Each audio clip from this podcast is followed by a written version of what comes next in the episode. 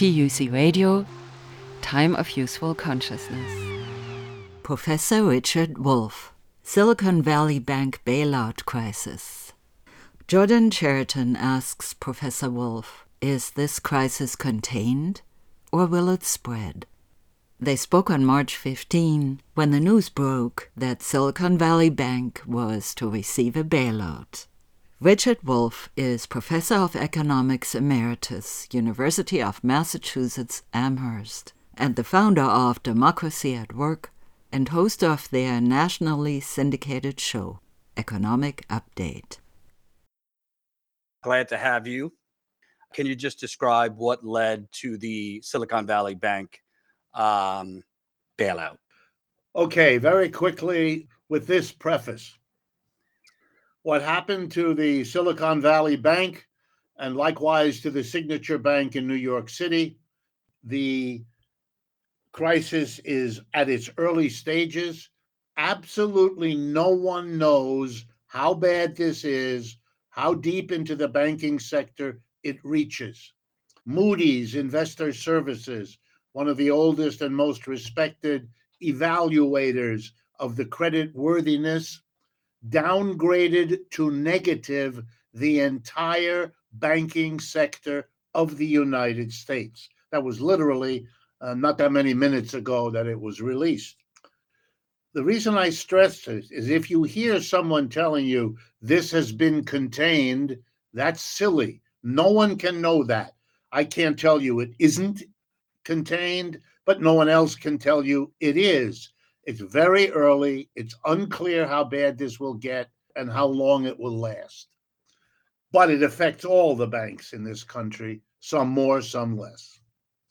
Okay, basically, here is what it is these are commercial banks. That means what they do is very simple.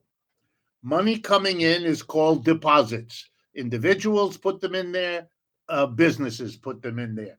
The bank pays very little for those deposits.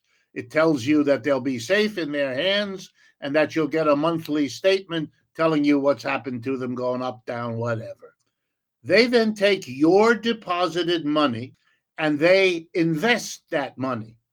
They try to get the highest rate of return they can because that maximizes the spread between the little they have to pay to get the deposit and what they can get by lending out your money a small amount of bank capital is what the bank owners have to put in to get the game, play this game.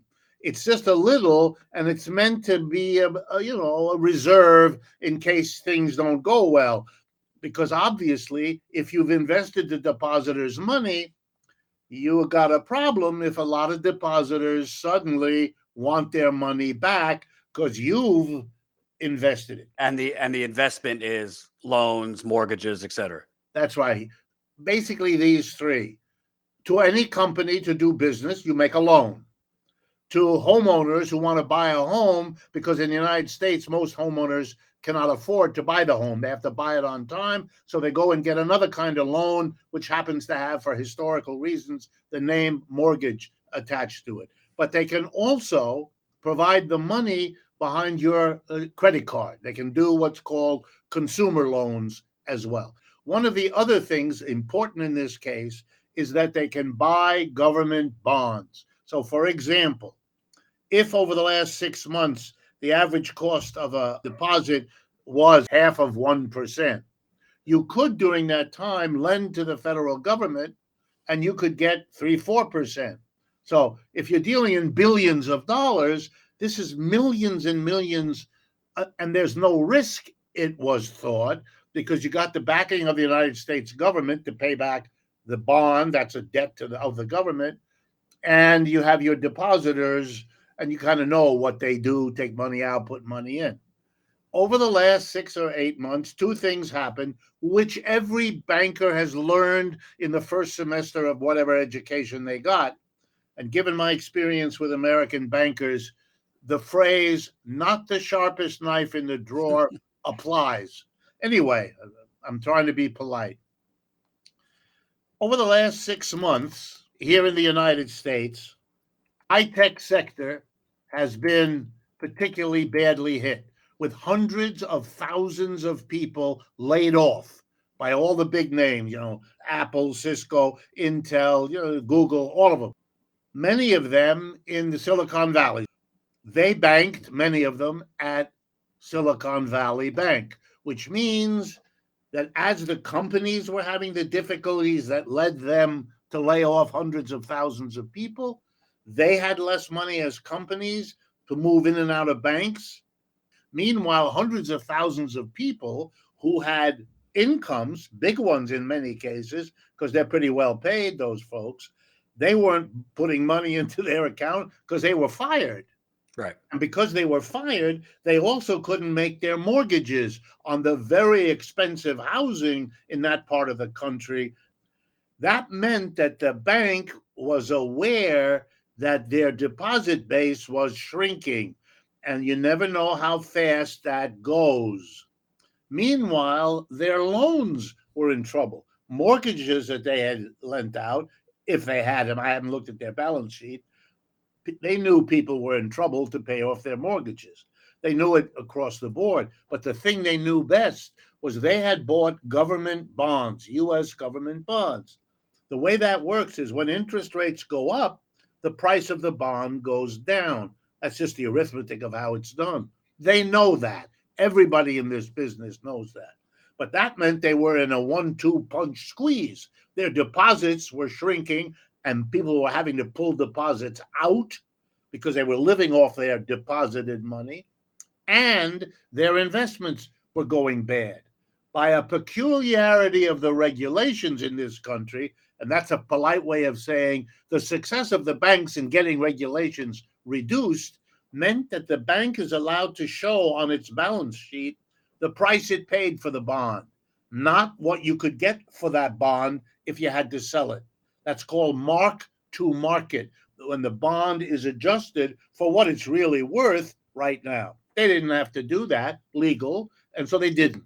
So for the simpleton, if the interest rates go up, the value of the bond goes down. Right. Okay. So they needed the bonds at the real full value they wished in order to pay off their depositors, but they didn't have it. Now the bank is squeezed. It then made a, a, a, tactical mistake. It tried to get more capital. It tried to sell shares in the market to get that money as a kind of extra cushion, hoping to navigate this bad period. Maybe interest rates would come down. Maybe uh, high tech would start hiring again. You know, the way people who are driven to profit have to convince themselves give me this another six weeks, give me another, another two months or something but everybody who knows this game understood what they were doing. They were desperate. They didn't have the money to cover, so they were about to sell shares to, to Harry and Mary uh, across the street. And then, then everybody said, Oh my God. Last point. If you're a commercial entity, you can't get multiple accounts at a bank. So if you're doing business at Silicon Valley Bank, your first $250,000 is insured but nothing beyond that. Many of these startups raise millions of dollars and stick them in the bank because they need them all the time. There was never a problem before, but technically it's uninsured. Something like 80 or 90% of right. Silicon Valley's deposits were not insured. That meant that the minute there was a doubt, all the little startups realized they could lose everything. They would have to shut down, I'm talking next week. So for them, this was not an abstract idea. Their financial advisor told them, We're about to be wiped out. The bank can't cover.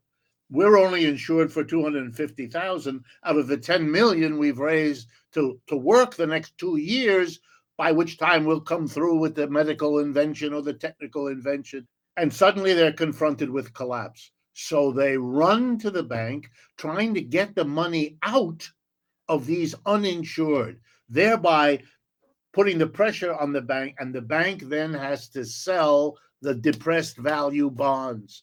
And there's another wrinkle in the law. They have to let everybody know that they're doing that. That's a little thing in there. And so it collapsed. I mean, it, no mystery. Uh, I want to stress capitalism is an unstable system. That's why it has crashes every four to seven years. We've had three in the first 23 years of this, right on target. Four to seven is the average. We're, we're a little over seven. So with 2000 crash, 2008 crash, 2020 crash, and in, unless we're very careful, we're going to have number four in 24 years this year. So Right. we have these bank crashes all the time. Some of them are short and shallow.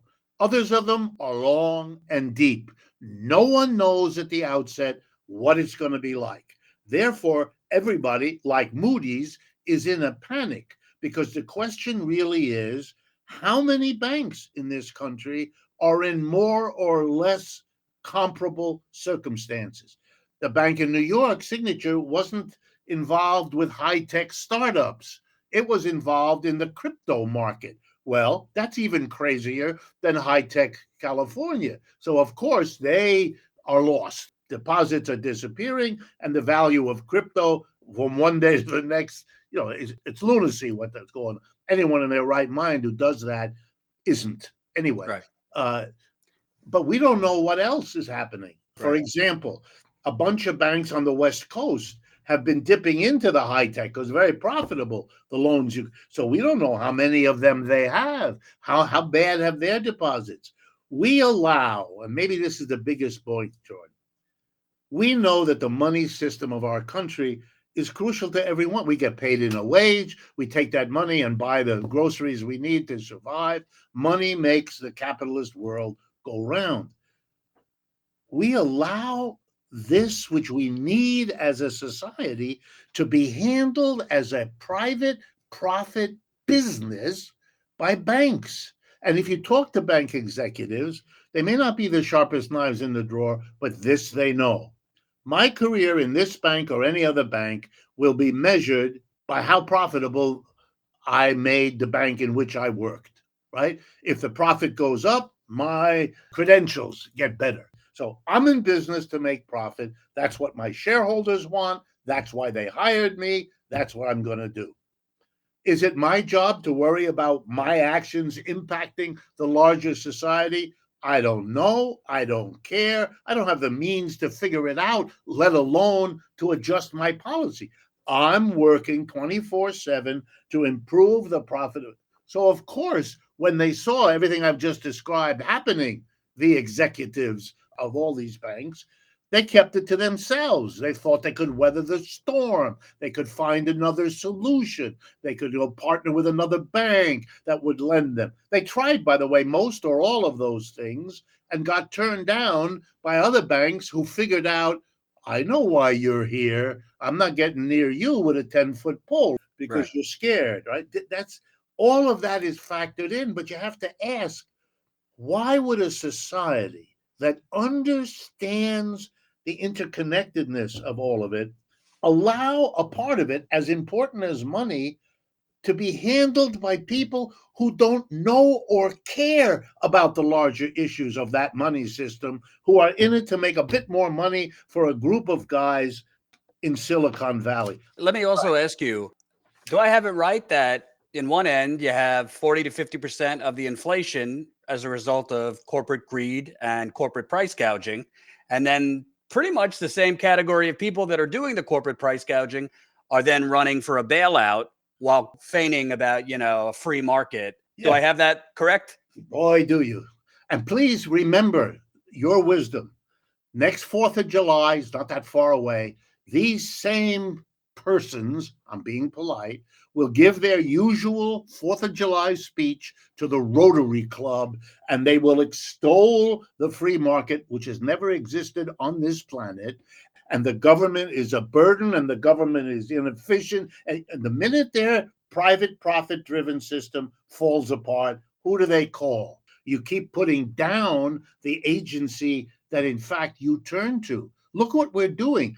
For 10 years, this bank was very profitable and they kept the profits for themselves. Now they're a disaster, threatening to take the system down, forcing the system, like a blackmail, to come in and bail them out. Since you brought up inflation, just to give you an idea of the absurdity of, of all of this, we've had the crash of 2020, we've had the pandemic of 2020, 2021. As if those things weren't bad enough, it's followed by an inflation. And as if that weren't bad enough, it's followed by raising interest rates. This is a herky jerky reaction to a system that is out of control. And now we discover that raising interest rates drives down the value of the bonds, which plunges our banking sector into something Moody's calls negative outlook. Whoa, right? I'm in the position of trying to explain to those that I speak with, and I'm, I'm appreciative that there are quite a few now. That's our system. Our system is in terrible shape. If you want to do something about an inflation, you do not do what the Federal Reserve did over the weekend announce a term loan facility. Well, that's fancy jargon for, and they use this word, limitless amount of money we will loan to any bank that says they're having trouble restoring the, the, the deposits of people who want them back. What? That's a waterfall of money into an inflation? Uh-huh. This is when the cure for disease two is going to worsen disease one, and you're scrambling around trying to do that.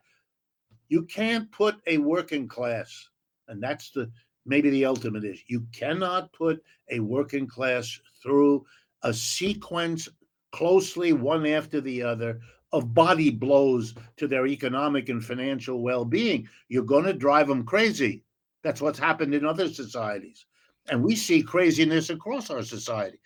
Look at our political language. You know we hate each other we beat each other up every way we can we're killing one another and wreck between the opioids and the, the crazies with the guns. Whoa how many more signs? And let me give you a last one tom because this has not been understood in the media. For 75 years since the end of the second world war people around the world have judged that the united states is the safest securest place to park your wealth. If you're a wealthy African or Asian or Latin American or European, you don't have a government as totally committed to capitalism. You don't have a society where the only two major political parties vie with one another to be more supportive to capitalists. I mean, this is the place to be. So if you're a foreigner, we tell a joke here in New York City. If you walk down Fifth Avenue at night, it's dark. Why? Because all those fancy apartments are owned by people uh, in other countries who visit once a year for two weeks. They don't have the apartment because they want to have an apartment. They're parking their money, watching it go up in value nicely over the time. But meanwhile, it's away from any dangerous developments in their own society. This last week afforded them a very startling contrast. Here in the United States, with the shootings and the war in Ukraine, violence and military war. And then we see on the television the People's Republic of China bringing together Shiite and Sunni Islam, which was at its other's throats for a decade, Iran and Saudi Arabia making peace, exchanging ambassadors, ending their conflict, probably means the end of the war in Yemen uh, pretty soon, and so forth. And so the contrast, peace, prosperity, growth. China has been growing for the last 30 years, three times the rate of the United States. I'm no enthusiast about China. They have loads of problems. That's not the point. But economically, the rest of the world is watching this. They're going to pull their money out of the United States. Not all of it, but they're going to say, woohoo, we better spread our risk this is a society experiencing extreme economic instability, and that's not where we want our money. I know I got to let you go, but doesn't this set up the precedent for at this point, if any bank fails, the FDIC has to bail them out? You just insured 100% of the money. So if another bank fails, how, how would the government or the FDIC say, well, no, you're an exception, you're on your own? Right you know, in economics, this is sometimes called moral hazard. The government has just said, well, we have a pretense. Mm, your deposits are insured, they're not insured. Bull. That's no longer the case. Everything is insured. You know, they're desperate. The socialization of the costs of capitalism versus the privatization of the profits. This is a system which requires the government to save us from how capitalism works. When President Biden, at his uh, press conference two days ago, looked at, at the reporters whose questions he didn't answer and said, as if he were rebuking them, Well, that's how capitalism works. You betcha. And that's a very dangerous, scary answer because it's as close as we get in this country to beginning to ask the question is there something wrong with the system? Should we maybe stop fixing it over here, fixing it over there, fixing it, and realize we got to deal with a more deep difficulty? That for me, allowing a private bank driven by profit to have the position in society that we give them, it's crazy. It's been crazy. We just had the second worst collapse of our economic system in 2008 and 9. That's not ancient history. Here we are again, wondering, like we did throughout the second half of 2007. For those that can remember, every politician assured us it's contained. We have it. Don't worry. It's not. Uh, Bush and then Obama. I mean, for God's sake, are we going to do it all again? as if it never happened? Have we all erased our memories of, of what kind of volatility and vulnerability?